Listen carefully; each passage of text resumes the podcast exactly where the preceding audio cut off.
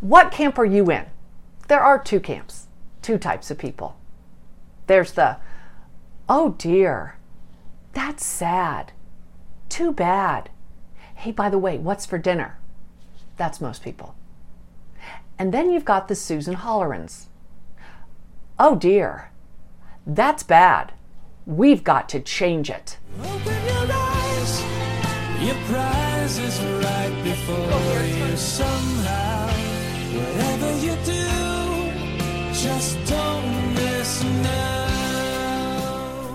So, what camp are you in? What do you do when you see a social injustice or a great need? You can just turn off the news and forget about it. Most people do. But something tells me if you're watching this broadcast, you're in the I want to do something camp. Let's talk about what motivated Susan Holleran to do something. She was donating to a charity in Rwanda and decided to do a follow up visit to see her donations in action. What she discovered was a scam. The only one benefiting was the organizer. And that ticked her off. Susan could have just come back to her comfortable life in Colorado and said, Oh dear, that's bad. But she decided to turn that anger into action. And the result is an African school called Hope Haven Rwanda, producing scholars at the highest level, outpacing all other schools, and giving Rwandan children and their families an opportunity of a lifetime.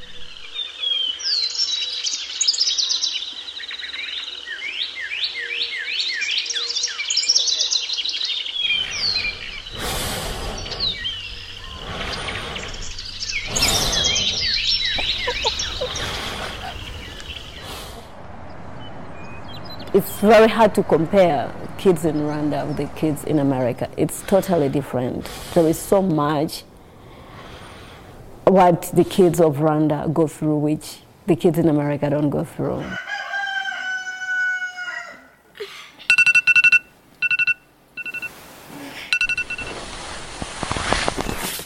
The house, the house is made of mud. We, ha- we make, we put together mud and we make small bricks. So that's what they use on the walls. And then on the floor, it's just that.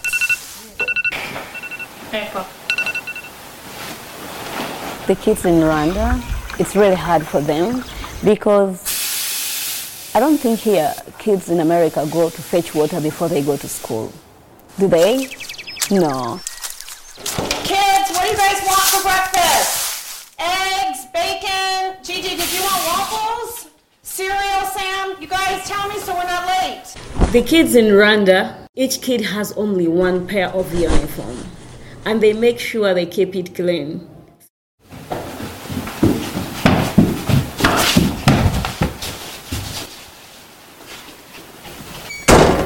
This is good. Mm-hmm. And they have to go to school with an empty stomach. I'm, I don't know if the kids here go to school with an empty stomach. It's really hard. I lived this life. I know how it feels. There's so many days I went to school without a meal.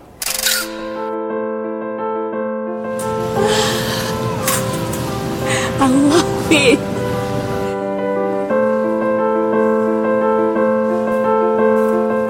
Hi. Welcome to America. Thank you. You're very welcome. Would you like a sample? Love apples so much because it's so hard to get them at home. You don't need to go in the garden to dig and wait for the harvesting time. I'm glad you're here. How long have you been here? Um, 12 days. 12 days. This is culture shock, isn't it? It is. It's amazing. I bet. Here in America, kids don't go to school without food, and they don't have one meal a Come on, day. you guys, we're gonna be late. In Rwanda, kids walk a long distance from home to school. You always get shotgun. You give me.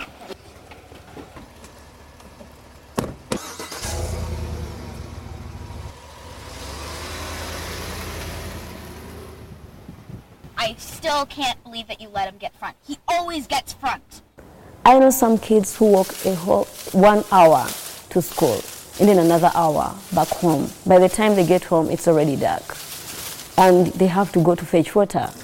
They have to wash the dishes. They have to do homework on a candle, which someone is, like, is counting minutes for them to use because this candle is budgeted for a whole week. What these children do not have in material things, they more than make up for in spirit. And that enduring spirit inspires William and Cavini to make this long trip to and from school, as they have done for the last seven years.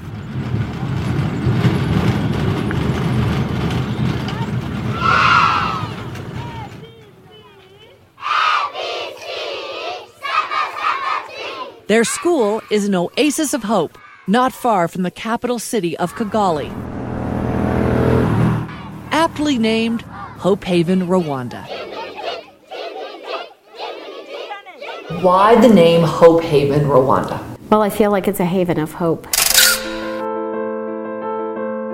The kids are protected. It's a haven. So it's a haven of hope. Their families are protected. It's a haven of hope. So it's called Hope Haven, Rwanda. Before Hope Haven, Susan spent all of her time with her husband and children on their Colorado cattle ranch. She's a cowgirl. And she appeared to have it all. But she'll tell you something was missing. My husband and I, we took our kids on a mission trip. And you know, it seems expensive. It seems like, you know, are you really accomplishing anything? But what it accomplished in me was it started building up this love for other people that I didn't even know. To me, she's a savior. I've been a Christian my whole life, but then I really wanted a deeper relationship. She transformed me. God purposes everyone in this world. We all have different purposes. And so you can only release those purposes into this world by giving people an opportunity. I always wanted a place where I can be a voice. And I did what I thought I could do to help, but frankly, it was really frustrating. But God started replacing my frustration with dreams of what could be how to lift up the family, how to educate kids, how to do it well, how to do it with excellence. Just as she has done with every aspect of her life, especially her vision for Hope Haven. And here she comes with her dream of helping this community. I mean, when she employed me, it never felt like a job. This is the sentiment of each and every person involved at Hope Haven, who will tell you this is much more of a divine calling. God opened a way for me to speak for these kids. Here in Rwanda, on the outskirts of the capital city of Kigali. There wasn't a single school in probably a 15 mile radius. But that didn't stop founder Susan Holleran, who remembers early classes under this giant acacia tree. But what you have to imagine is not only did we have this tree, but all of this was bush. We had six foot tall grass. William and Cavini were there from the beginning. You were under the tree Yes, seven years ago. yes. When we are under the tree, we were not very happy because it was not looking nice. And now the buildings are very big and there's no rain falling on us. But it took two years to build any buildings here. Excitement is an understatement as local workers and parents of students join together for a common vision a school, a community, a family. For the last five years, we've erected 38,000 square feet. Every worker is from our immediate community. So they have learned bricklaying skills,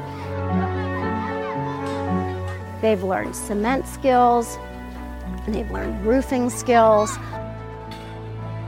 All the skills that it takes to actually get a job somewhere else.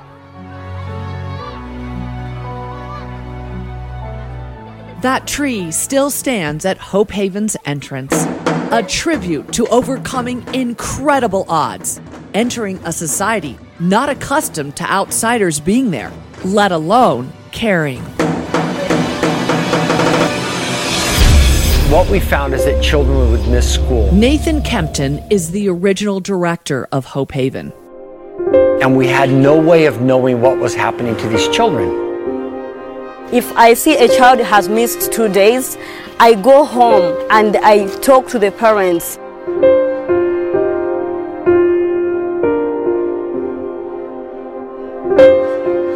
We would ask questions. We'd say, you know, where is where's Rachel?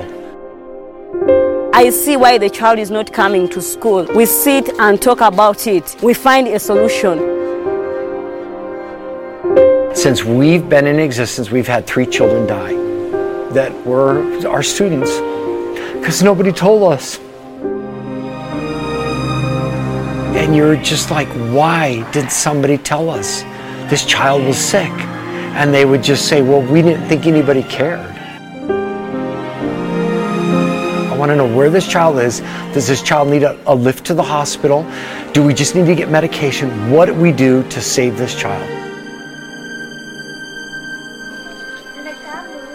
And we are happy that there is a big change, that we see children who came, who had jiggers, who couldn't walk with shoes, who could feel isolated. Today they love school and they enjoy being in the environment. It's our duty as Christians in this world, in Marindi, to take care of these people. We're all God's children. We're a family. We thought maybe 20 kids, maybe 10 will want to come under this tree because we didn't have anything to make us look like a school. We had parents lined up at the gate. Kids were under the tree. Then it was apparent that we needed a tent because it would start raining. By May, we had 97 children. And we've grown ever since. And it's the opportunity for these kids to have a future. If we don't teach, these kids will just be back in the fields like their mom and dad.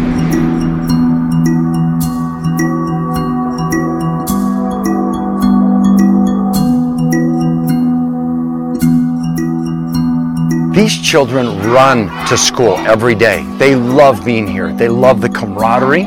Also, we feed them. That was a lesson we learned early on in 2012.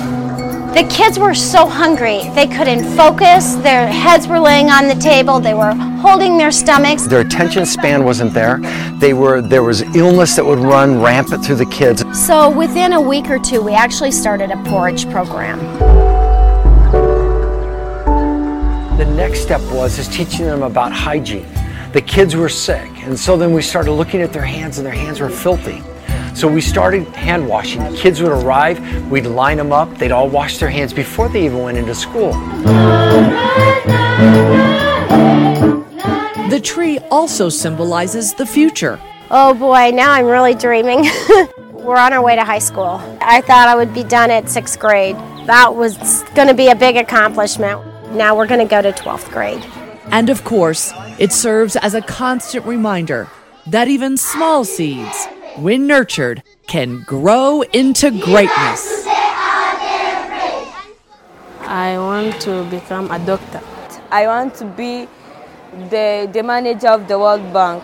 I wish to be a teacher when I grow up. And if national test scores are any indication, they'll be whatever they want to be. Because every student here taking that test scored in the top 3%, making Hope Haven the top performing school in all of Rwanda. yes, it's true. Okay. Can you believe it? I can. You guys are the smartest cookies in the whole country. Cookies? oh, yeah. I don't think we are cookies. But smart cookies they are. Uh, thank you, Susan, for building this beautiful Hope Heaven. Thank you for treating us very well, and thank you for loving us, and we love you so much. I wanted to thank her for taking good care of us in this village and this town. I'm thanking her because she did a great job. And the winning recipe is exactly what you'd expect in any top performing school large, beautiful classrooms, a library, dedicated teachers. We actually have teacher interviews here. There's a third party that comes in and helps conduct an interview, watching what's going on in the classroom. We can have 20, 30, 25 or 30 people that we're, we've gotten down to the final interview. And we haven't hired one. We start all over. If we don't have the great teachers that we want, willing to do the Hope Haven way, then we just simply start over. And then the other thing that we do to really reinforce learning, because teachers coming in, even though they're good teachers, they still don't know exactly what we're doing in the classrooms and how we're integrating other kinds of learning. So we always pair a teacher that has been at Hope Haven, that has been trained by these different people, who is learning and progressing, they are paired with another qualified teacher, not an intern, but a second qualified teacher. So we actually have two qualified teachers in a classroom of not more than 45 children. And the very latest technology. Plus, things you don't often see, like healthcare and delicious homegrown meals. These kids are eating rice and beans, but with the tomatoes from our garden, the dodo from our garden, the eggplant from our garden, zucchini from our garden, carrots from our garden, all these, you know, we're providing so much nutrition and it's fresh. So the parents have actually hoed the gardens, planted the gardens, watered the gardens, picked the food, and now they're serving it to their children in effect. I mean, how inspiring for them that they can actually provide for their children. And so I think it's really important. Sure, Hope Haven provides these meals, but they feel like they're a very big part of what their children are getting. I have two girls in this school. I come here and do digging and do something and get school fees for my children. And that's called dignity. To fully appreciate the significance of the school, you must understand the violent history of Rwanda. Just 25 years ago, the families of these children were aligned on either side of a mortal combat, a state sponsored genocide where the ruling Hutus slaughtered nearly 1 million people of the Tutsi minority over a 100 day period. And my father told me, everyone is dead. I don't have a family. You'll never see your grandmother. You'll never see your uncle. You'll never see your auntie. I lost everyone. So when we go back, you will also die. So my parents were refugees, and I was born as a refugee. I, I was raised in a refugee camp, and it was so hard to live in Uganda. And this is the hardest part about living in Uganda as a refugee because when people were killing each other in Rwanda, the Hutus killing Tutsis, there is a river, it's called River Nyabarongo. It could carry dead bodies to Uganda. And when it carried dead bodies to Uganda, people stopped fishing. Fishing was banned in Uganda because the fish had injected, ingested uh, body parts of, of people. Miraculously, Rwandans now live together in peace and harmony in one of the most successful social reconciliations of all time. This supernatural story of forgiveness is what inspired Susan. It was really put on my heart to be a haven of hope for the community and the families, not just the kids. I raise a banner to the Lord and glorify God. He blessed us with someone to love and care for us. She didn't know us, but gave us everything to make our lives better. Because what happens, Stephanie, parents have died, so you have several generations of people that were raised as child parents. They raised younger siblings, not to mention just the abject poverty. It's really amazing, and we are so happy that God has changed everything here and also changing the community. Where do you get all the money to do this, Susan?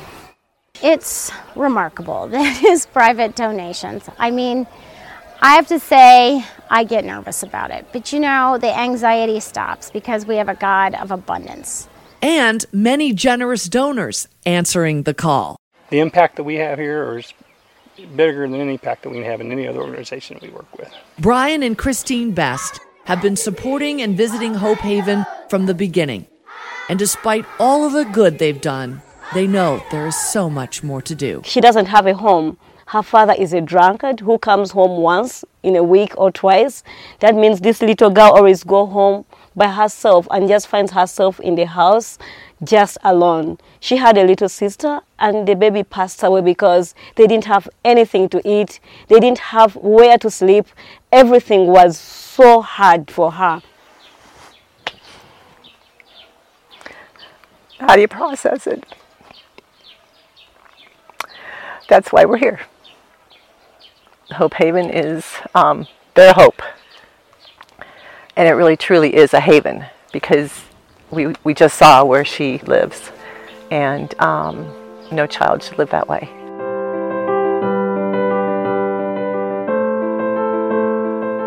One way Susan hopes to grow her school is by asking people to invest in one child or more throughout their entire time here at Hope Haven, Rwanda, to ensure their development and their destinies. For a cup of coffee a day, $4 a day, we're educating the kids, serving them two meals. The parents are working during this earning and learning programs. We're paying for jobs. All of these things encompass the $4 a day. My heart is with that little girl. I plan to invest in her until she graduates. I want to come back and celebrate with her. I want to be a part of her life. And for Adelphine, this program, this $4 a day, means survival. Every day, her life is changing, and she has a smile on her face.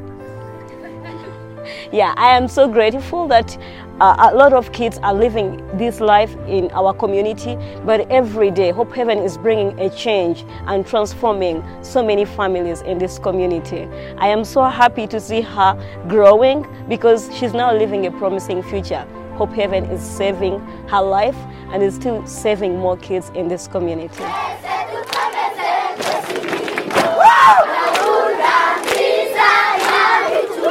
So, next time you're watching your kids do homework, remember William and all of the students at Hope Haven also doing their homework under slightly different conditions, but dreaming just as big.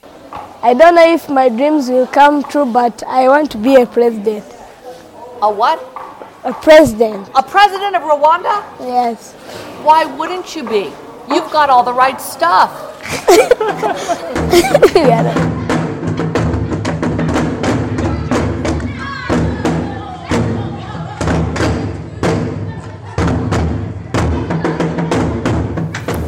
We missing in this world? Who are we missing to poverty? Who are we missing to a lack of opportunity?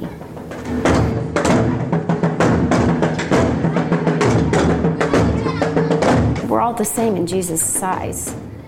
You know, just because somebody is poor doesn't mean they're dumb. I guarantee the kids are so much smarter than I am.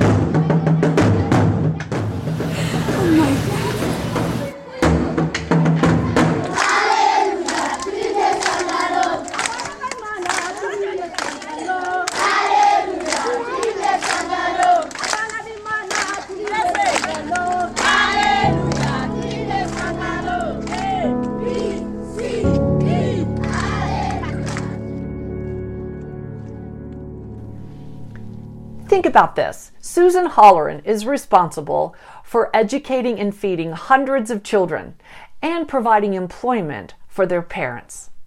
And she's still not satisfied. Now she wants to offer her eighth grade graduating class a high school education, and she just broke ground on her new buildings. I told Susan that I would share her vision and dream and divine calling with you in case you feel moved to act. There are so many ways to get involved. Just go to hopehavenrwanda.org. And if you decide to pay her a visit at her dream school, I promise you, your life will never be the same.